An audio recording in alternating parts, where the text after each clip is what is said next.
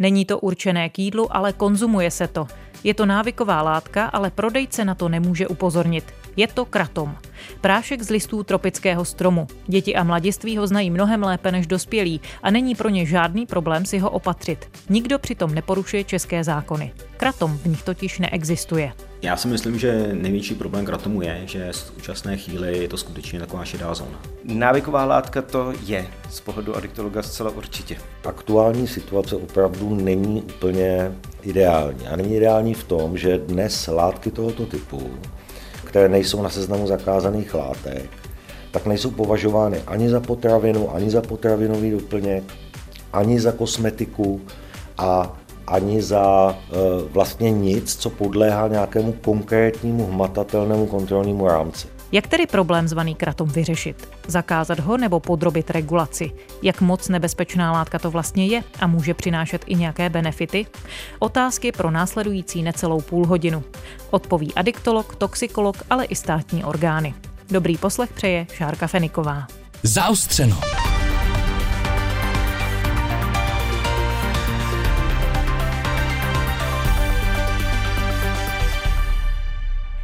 Jonášovi je 19. Čtyři roky zpátky, pět let zpátky.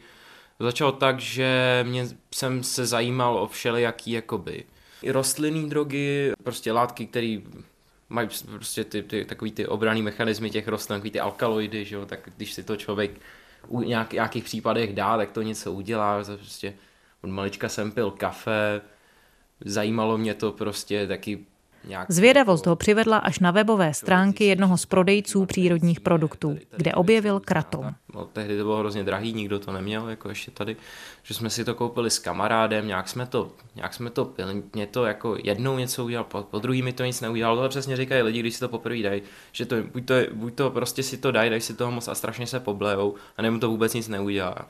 Jsme si řekli s kamarádem, že s tím zaexperimentujeme, prostě dali jsme si to nějak ve škole, zrovna říkali jsme si, že jako nebude, že si dáme něco malého k snídaní, aby to prostě jako jsme ucejtili, dali jsme si to víc. No a to, nám, to, to jsem se jako říkal, no tak tohle je jako slušný. Vybudilo to u mě jako velkou, velkou chuť jakoby se bavit o věcech, mluvit, mluvit jako do, prostě třeba při výuce to bylo.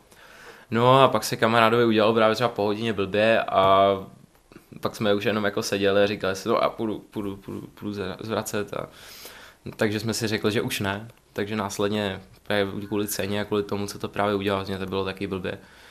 Tak jsme si řekli, že už do toho nepůjdem, ale pak byl maturitní ročník, kamarád si to začal jako intenzivně kupovat, tak on nám to jako dával takhle, že no pojďte si dát se mnou prostě a jsme si to dávali a jsem zjistil, že mi to teda hodně vyhovuje při té výuce, že mě ta škola pak jako vlastně hrozně baví.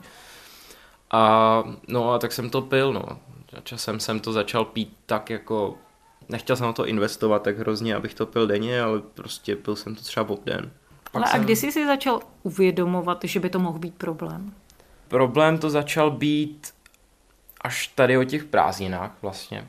Že já jsem to před maturitou, jsem měl ještě práci, takže jsem si řekl, OK, tak si to budu kupovat, prostě bral jsem to denně, na základě toho jsem se jako učil snažil jsem se učit i bez toho, ale pak jsem se vždycky dal a prostě vydržel jsem u toho, u toho díl, možná trošku placebo. Jo. Uh, pak prostě o prázdninách začal být problém, že člověk si to třeba nedal, nevzal do práce sebou a zjistil, že dělá prostě nejhorší možnou práci, kterou dělá a že to tam je úplně jako příšerný.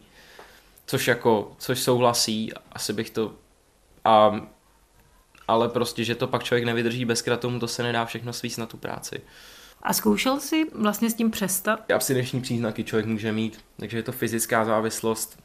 Což A ty ten... jsi je pocitoval? Mám kamaráda, který pocitoval křeče, svalovou únavu, nevůli do ničeho. Já jsem pocitoval tak nějak nevůli do ničeho. A pak jako v takovém tom nejrizikovějším období jsem pocitoval návaly, návaly jakoby třeba menší zimnice, že člověk, kde je svítí sluníčko, je vedro, jsi spocený normálně jako na sluníčku a najednou prostě přijde zimnice, tak to jsem si říkal, že to není normální asi. Plus, plus jako velká chuť, nebylo to vůbec jednoduchý s tím přestat a pak, pak jsem jako zase začal chodit do práce, tak jsem si to zase koupil a snažím se to teď nějak regulovat víc. Tolik tedy osobní příběh Jonáše, který není zdaleka ojedinělý. S kratomem se totiž v čím dál tím větší míře potkávají i adiktologové ve svých ordinacích. Vezměme to ale pěkně po pořádku. Co to tedy přesně kratom je? Odpovídá adiktolog Tomáš Jandáč, který pracuje v ambulanci dětské a dorostové adiktologie kliniky adiktologie první lékařské fakulty Univerzity Karlovy a Všeobecné fakultní nemocnice v Praze. Tak kratom je eh, přírodní látka, pochází z rostliny, která se původně nachází v Ázii, myslím, že v východní Ázii. Eh, jsou to podstatě semletý listy, není na tom nic zvláštního. Kulturně je užívaná velmi dlouhou dobu v tamnějších oblastech a její účinky e, jsou dvojí a možná paradoxně pro posluchače, protože v menších dávkách působí stimulačně, takže nabudí organismus, máte větší energii, máte třeba větší chuť do práce. E, někteří pacienti popisují tu stimulaci s nějakou jako euforií a s klidem, že, že přichází. Tak to jsou ty nižší dávky a ve vyšších dávkách už působí sedativně, protože se řadí mezi opioidní látky, tak si můžete představit, jako, že jsou to ty sedativní účinky, kdy jste v klidu, nemusíte nic dělat a jste v pohodě. Je to látka návyková z pohledu adiktologa? Návyková látka to je z pohledu adiktologa zcela určitě. A co o stejné látce říká toxikolog? Slovo má vedoucí laboratoře forenzní analýzy biologicky aktivních látek na Vysoké škole chemicko-technologické v Praze Martin Kuchař. U kratomu můžeme říct, že je to látka, která se váže na opioidní receptory, to znamená, ten potenciál vzniku závislosti tady je, i když podle studií vyplývá, eh, že ten potenciál je výrazně nižší než u jiných opiátů, jako známe třeba morfín nebo syntetické opiáty typu fentanylu. A ten kratom má i svá samozřejmě eh, pozitiva a, negativa. Pokud bychom mluvili nejprve o těch negativech, tak jak už jsem zmiňoval, může způsobit závislost. Zároveň se ukázalo, že může ovlivňovat jeterní enzymy, nebo je ovlivňuje. To znamená, jsou tam možné interakce s jinými léčivy, kde může prodloužit jejich eh, efekt. Eh, při nějakém chronickém užívání byly popsány poškození jater, je to pocit hepatotoxicita až, až s rozvojem eh, žloutenky. Popisovány v některých studiích eh, jsou i kardiotoxické účinky, eh, nicméně musíme brát v potaz, že to často je i v souvislosti s užitím nějakých dalších látek vedle toho kratomu. Bychom se podívali na nějaká umrtí, která jsou popisována ve spojení s užitím kratomu, tak aspoň pokud jsem já dohledal, tak se vždy jednalo o polydrug users, to znamená užití jak kratomu, tak nějakých dalších i nelegálních látek, včetně alkoholu. Obzvlášť ta kombinace kratom, vyšší množství alkoholu může vést až třeba k depresi dýchání a pochopitelně k umrtí. Často tam byla kombinace kratom, různá, různé benzodiazepíny nebo antidepresiva, případně kombinace eh, kratomu, kokainu a dalších opiátů. Ozvlášť ta poslední kombinace může pochopitelně vést až k, tý, k zástavě dýchání a pochopitelně k fatální intoxikaci. Podle toxikologa Martina Kuchaře má ale kratom i řadu benefitů. Především eh, často lidé užívají kratom ke zvládání úzkosti, eh, deprese, nějakému posttraumatickému syndromu, ke zvládání závislosti na jiných látkách, a ten benefit, který je eh, často zmiňován právě v jihovýchodní Asii, kde se eh, už tradičně užívá po staletí, tak je eh, vlastně určitý nárůst energie a schopnost zvládat určitou těžkou práci. Nebo pokud bychom to přenesli na nějakou západní eh, kulturu, eh, někdo dělá nějaký sport nebo třeba jde eh, na nějaký těžký trek na hory, tak bolí ho koleno, místo toho, aby si vzal tramadol nebo nějaké silnější opiáty, sáhne potom kratomu a i v té kombinaci účinků serotonergní a opioidní, tak mu to přinese určitý benefit z toho, že tu cestu zvládne a to riziko v těchto případech vzniku závislosti, pokud je to takto občasné, pro konkrétní nějakou speciální činnost, tak je samozřejmě velmi nízké. Jenomže tady začíná cyklící se problém. Kratom totiž není v České republice schválený jako potravina ani jako potravinový doplněk a tudíž vám žádný prodejce nemůže říct, jaké by mělo být jeho bezpečné dávkování. Zároveň je to ale látka, která není zakázaná, takže prodávat se může zcela legálně například v e-shopech jako suvenýr. My samozřejmě vidíme i jiné cesty, jakými se dá koupit. Říká adiktolog Tomáš Jandač. A to jsou uh, večerky, obchody, uh, kde si můžete koupit kratom, a nebo jsou i automaty, kde se prodávají třeba CBD produkty, tak tam se prodává i kratom. V Praze jich je několik, víme o nich. A dostane se k tomu kdokoliv, to znamená i dítě třeba pod 18 let, pod 15 let. Ano, když chce, tak si to koupí. Kdy vzniká závislost? Kde je ta hranice mezi tím, že si na něco zvyknu, ale třeba to nepotřebuju denně a kde už je to závislost? Závislost je definovaná podle mezinárodní klasifikace nemocí, má šest, uh, šest znaků, které když ve třech a více projevech vidíme za posledních 12 měsíců, tak mluvíme o závislosti.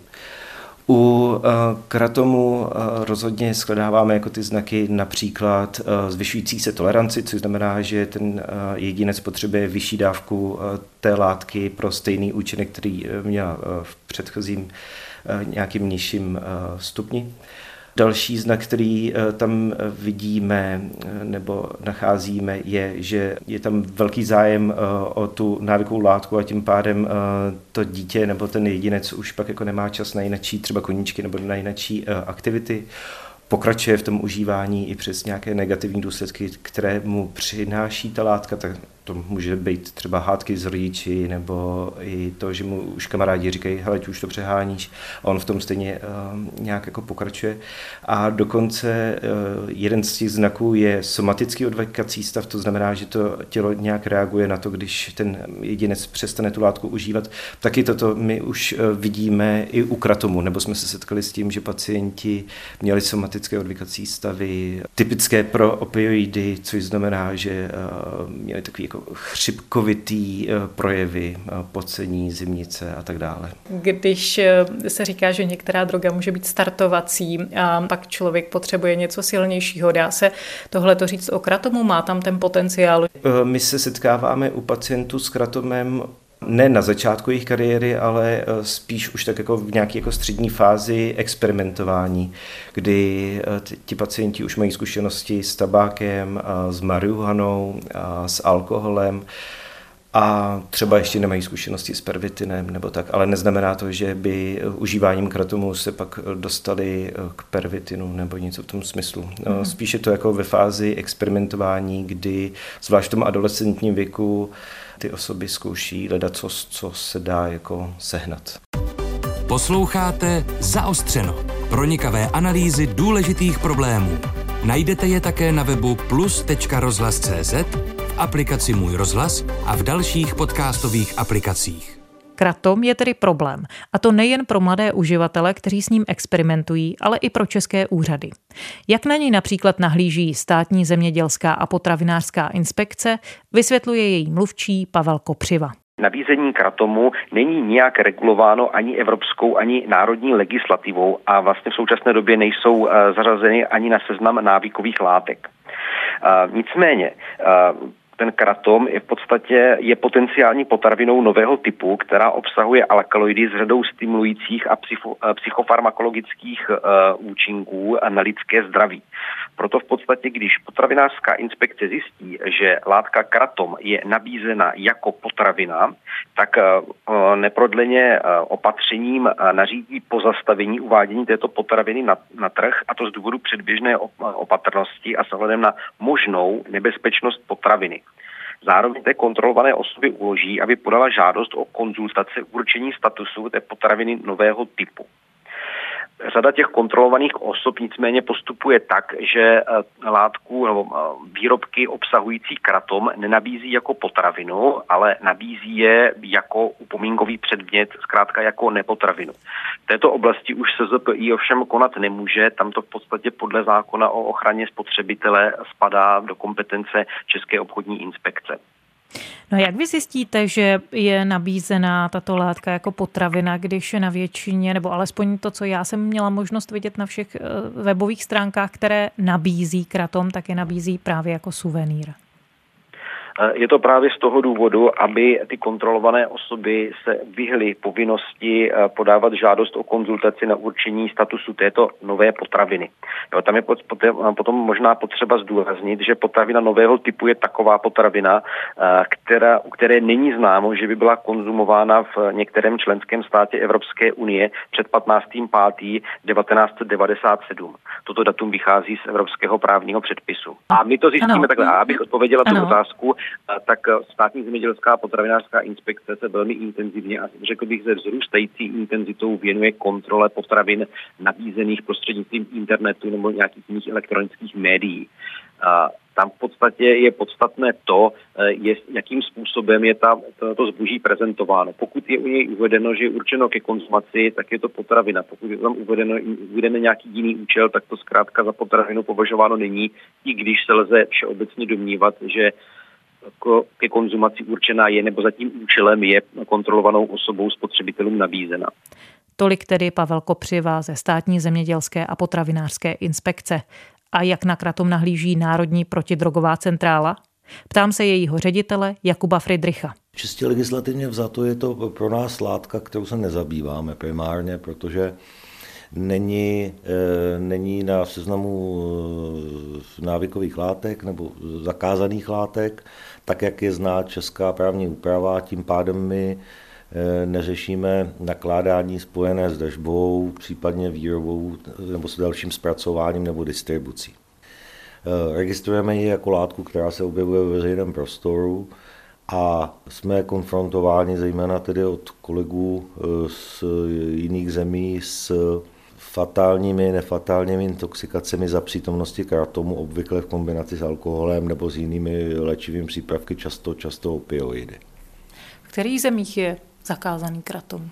Bez nějaké ambice na úplný výčet určitě lze mluvit o Bělorusku, Bulharsku, Chorvatsku, Dánsku, Estonsku, Finsku, Německu, eh, Irsku, eh, Itálii, Lotyšsku, Litvě, Lucembursku, Moldávii, Polsku, Portugalsku, Rumunsku, Slovinsku, Švédsku, Švýcarsku, eh, a to jsem udělal výčet těch kontinentálních zemí, eh, aby, jako relevantních. Když eh, tady v těch zemích je to látka zakázaná, je to třeba impuls pro to zabývat se i v tom českém prostředí kratomem? To, to není vše spásné. Zakázat nějakou látku e, má dva efekty.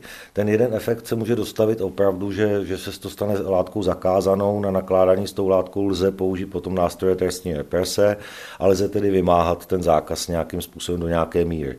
Je potřeba vždy uvažovat o tom, jestli, jestli ta látka svou podstatou je způsobila k takovému zákazu. To znamená, že ta rizika, která hrozí, ať už jsou veřejně zdravotní nebo jsou nějaká jiná doprovodná, tak jestli splňují eh, splňují tu základní podmínku té společenské škodlivosti. Musím říct, že u toho kratomu eh, dokonce ani doporučení Světové zdravotnické organizace jako v současné době nedoporučují dávat kratom na seznam zakázaných látek. Takže Česká republika teď prochází nějakým procesem zhodnocování rizik nějakého assessmentu, kdy odborníci napříč spektrem se scházejí a e, přemýšlejí o způsobu, kterým by měl být zregulován kratom.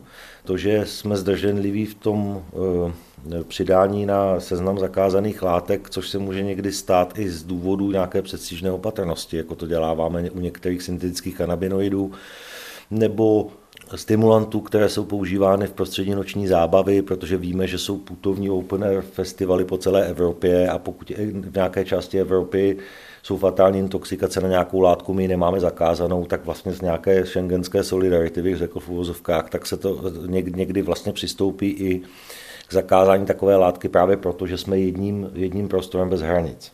Nicméně Zase je potřeba neoslabovat ten instrument eh, seznamu zakázaných látek látkami, které jsou sporné a mají, mají, mají jako zjevně nižší zdravotní rizika protože ta rizika spojená s kratomem jsou vlastně doprovodná. I když se látka nedostane třeba na ten seznam zakázaných látek, který je potom eh, represivně postihován, ehm, může Národní protidrogová centrála dát nějaký impuls k legislativní úpravě eh, nakládání s takovou látkou? Eh, Národní protidrogová centrála není nadána legislativní iniciativou. My ovšem v těchto případech se obracíme na ministerstvo vnitra, ministerstvo vnitra potom předkládá nějaké návrhy. V tomhle případě ovšem se to dotýká více veřejného zdraví než vymáhání práva, proto si domnívám, že obdobně jako u nikotinových sáčků, případně nějakých jiných záležitostí, je to spíš otázka ministerstva zdravotnictví, případně ministerstva zemědělství, které by měly najít nějaký vhodný regulační rámec. Protože aktuální situace opravdu není úplně ideální. A není ideální v tom, že dnes látky tohoto typu, eh, které nejsou na seznamu zakázaných látek, tak nejsou považovány ani za potravinu, ani za potravinový doplněk, ani za kosmetiku a ani za e, vlastně nic, co podléhá nějakému konkrétnímu hmatatelnému kontrolnímu rámci. To znamená, že není úplně zřejmé, kdo má kontrolovat e, obsah účinných látek, nějaké další dodatečné kontaminace toho, co se prodává ve veřejném prostoru. Je to ta známá kategorie sběratelských předmětů, se kterou jsme se setkali zejména u těch psychoaktivních látek neseznamových už několikrát. A samozřejmě v, v mezním případě si dokážu představit, naplnění skutkové podstaty šíření toxikománie. Ve chvíli, kdyby ten prodejce popularizoval psychoaktivní účinky té konkrétní drogy, spojoval to s návody na užívání a potencování toho, toho, toho psychoaktivního účinku té látky. Ale když se podíváte na běžné, na běžné webové stránky, které prodávají kratom, tak ty, ty vám e, takovýhle návod nedají a oni velmi dobře vědí proč, protože oni, oni se nechtějí dostat do, do hledáčku, hledáčku policejního vyšetřování. Říká ředitel Národní protidrogové centrály Jakub Friedrich. A co by se tedy mělo ideálně kontrolovat, to doplňuje toxikolog Martin Kuchař, který je zároveň členem skupiny včasného varování pod Národním monitorovacím střediskem pro drogové závislosti, což je poradní orgán na úrovni úřadu vlády. Myslím si, že kontrola kvality je naprosto zásadní. U nás je zatím na dobrovolné bázi, kdy dovozci si nechávají dělat kontrolu na přítomnost alkaloidů, aby věděli, jaké množství tam v té dovážené rostlině je na přítomnost eh, plísní, mykotoxinů, ale těžkých kovů. Takže zatím to je na dobrovolné bázi a myslím si, že eh, cesta, eh, jak ten kratom úplně, úplně nezakázat a neposlat vlastně poměrně značné množství lidí do ilegality, je důsledná kontrola kvality, která by měla potom podléhat, pokud by to byla, byl potravený doplněk nakonec, tak by měla podléhat státním autoritám. Tady bych ještě možná uvedl jednu věc, a to, že se na trhu začínají objevovat i různé extrakty, které jsou, kde je navýšené množství alkaloidů. A tady si myslím, že přesně to, o čem jsem mluvil, a to je ta kontrola od výrobců, že je potřeba jasně napsat, kolik to obsahuje těch alkaloidů, je velký rozdíl, jestli se někdo uh, namíchá lžičku zeleného kratomu anebo lžičku extraktu, který má 30-50 násobné množství těch alkaloidů. Takže určitě tady je na místě uh, označení množství uh, těch alkaloidů. Další věc potom, pokud by ten kratom byl přidáván do různých potravin typu, typu čokoláda, gumové medvídkci, tak tam samozřejmě to svádí i, jdeme tomu děti k užívání toho kratomu. Takže tady zase je třeba říct, v jakých eh, obalech, jak by to mělo vypadat. Dokážu si představit, že tam bude nějaký obal, kde tam bude nějaké varování. Určitě by to nemělo být zaměnitelné za běžné potraviny. Taková tendence tady je? Tak já se dokážu představit, že eh, se na trhu něco podobného objeví. Zatím jsou tady eh, k dispozici extrakty, různé, různé případně nápoje, různé šoty, takže tam se myslím, že je určitě potřeba eh, evidovat to množství látek, které v tom je a i do budoucna třeba zamezit, aby eh, se tedy vyskytovaly vysloveně potraviny, které by napádaly k užívání u dětí. Toxikolog Martin Kuchař z Vysoké školy chemicko-technologické v Praze. Mohlo by se zdát, že jediní, komu současná situace vyhovuje, jsou distributoři a prodejci kratomu. A tak na závěr dejme slovo alespoň jednomu z nich. Jana Němce z firmy Kratom Word jsem se zeptala, jak vnímá ono současné právní vákum, které kratom v České republice obklopuje nastala ta situace provizorní, nekategorizovaná vlastně látka, kdy kratom není vůbec nějak stanoven zákonem, vlastně spíš trápí, když, když je to vlastně zvláštní, protože jsme prodejci a měli bychom být za to rádi, že nemusíme být nějak limitováni, tak my jako nad tím přemýšlíme trochu víc dohloubky a samozřejmě nás mrzí, že my nemůžeme těm zákazníkům poskytnout jakoukoliv prostě informaci o tom, na co si třeba dát pozor a my jim to prostě cpeme tak, jako že to je sběratelský předmět, protože jinak to vlastně ani nejde a dokonce EZPI to tak i doporučila na svých stránkách, že se to tak prodávat má a nás trápí to, že nemůžeme teda zákazníka poučit, co to vůbec za látku je, jaká je aktivní látka, co to může vůbec způsobovat, jak se k tomu stavět. A dokonce to ani nemůžeme omezit prostě pro prodej třeba dětí. Samozřejmě byli bychom rádi, kdybychom mohli na to balení přímo uvést, a k čemu to je, odkud to je a jak to můžete vlastně používat a jaká je toho historie a tak dále. Takže to vy aktivně udělat nemůžete? Nemůžeme, nemůžeme, protože existuje vlastně zákon o ochraně spotřebitele a jelikož něco se prodává jako sběratelský předmět, tak my to nemůžeme nějak omezit, nemůžeme říct, a tohle to se prostě může prodávat až od 18 let. To nejde, protože je tady zákon o ochraně spotřebitele, ale kdybychom to udělali, tak by nás za to mohli postihovat.